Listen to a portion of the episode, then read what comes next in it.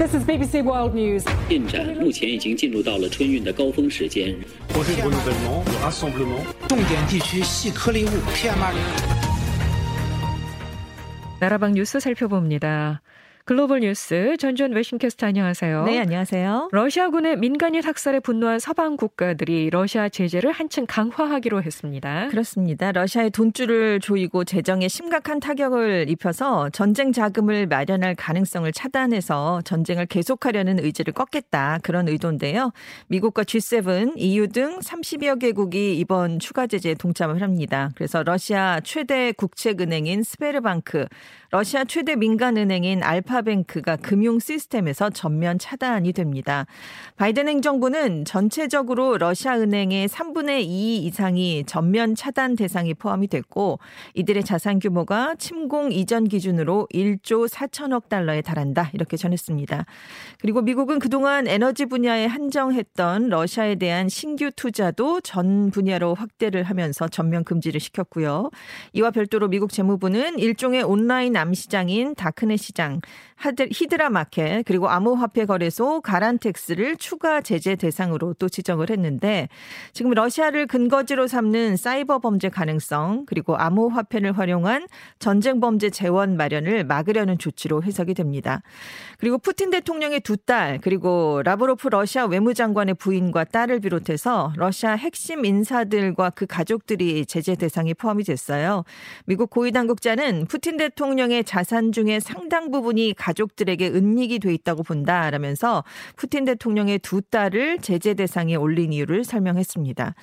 지금 유럽도 유럽 연합 회원국 외교관들이 모여서 대러 제재를 새로 부과하는 방안에 대해서 논의를 했습니다. 근데 승인을 하지 못하고 다시 만나기로 하고 헤어졌는데요. 이후 행정부 격인 집행위원회가 대러 추가 제재 하나로 러시아산 석탄 수입 금지 등을 제안했는데 여기에 대해서 합의가 이루어지지 못했습니다. 네. 이게 제재가 실제로 부과되려면 27개 회원국의 만장일치 승인이 필요하기 때문인데요. 지금 독일이 EU 집행위가 제안한 석탄 수입 금지가 기존 계약에도 적용이 되는지 아니면 앞으로의 계약에만 영향을 미치게 되는지 이 점을 좀 분명히 해야 된다라고 문제를 제기한 것으로 알려졌습니다. 네. 만약에 신규 계약에만 적용이 되면 러시아는 여전히 오랜 기간 EU에 석탄을 수출할 수가 있게 되는 건데요.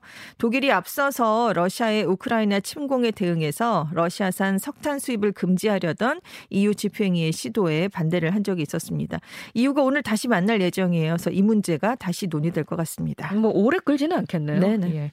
러시아의 전쟁 범죄 정황이 연달아 등장하면서 국제사회를 중심으로 유엔 안보리에서 러시아를 퇴출해야 한다 이런 목소리가 나오고 있죠. 그렇습니다. 어제 새벽에 젤렌스키 우크라이나 대통령이 유엔 총회 화상 연설에서도 이런 얘기를 꺼냈는데요. 지금 유엔 국제연합 헌장 23주에 따라서 안보리가 15개 국제연합 회원국으로 구성이 됩니다.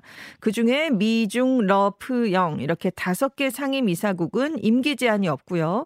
10개 비상임 이사국이 2년 임기로 해마다 5개 국가씩 교체가 되는데요. 지금 45년의 유엔 헌장을 통해서 상임 이사국 자격을 부여받은 5개국이 다 2차 대전 연합국이자 승전국입니다. 상임 이사국이 교체된 건 지금까지 단 두 번인데요. 중국이 중화민국에서 중화인민공화국, 소련이 러시아로 교체가 됐을 뿐이지 실제로 다른 국가로 바뀐 적은 없었습니다.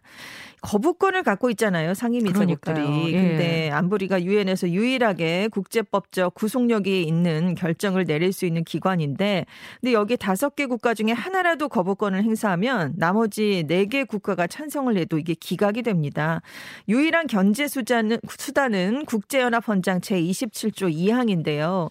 상임 이사국 4개국, 비상임 이사국 과반 5개국, 그래서 총 9개국 이상이 찬성한 건에 대해서는 회원 국 전체 찬성표가 3분의 2를 넘으면 안건이 통과되도록 한 그런 절차입니다. 근데 여기에서도 중국과 러시아가 거부권을 같이 행사하던가 아니면 둘 중에 하나가 기권을 하면 이게 통과될 수가 없는 구조거든요. 네. 그래서 지금 계속해서 러시아의 우크라이나 침공 이후에 유엔 안보리가 러시아의 즉각적인 철군을 요구하는 결의안 표결을 주도했는데 러시아를 지금 막지 못하고 있는 상황입니다. 그래서 지금 뭐 유엔 헌장 6조가 이렇게 헌장에 규정된 원칙을 반복해서 위반하면 안보리 권고에 따라서 총회에서 표결을 붙여서 회원국을 제명할 수 있다라고 규정을 하고 있지만 상임 이사국인 러시아가 자기들을 제명하는 결의안에 거부권을 행사하진 않거든요. 그렇죠. 그렇기 때문에 러시아 퇴출이 실현될 가능성은 굉장히 낮다 이런 지적이 나오고 있습니다. 안보리에서 이렇게 독점적 지위를 누리다 보니까 네. 이게 그 안에서 어떤 일이 벌어져도 이게 네, 해결이 안 되죠. 예, 뭐 퇴출시키거나 이럴 네, 수도 없는 그렇습니다. 일이 벌어지네요.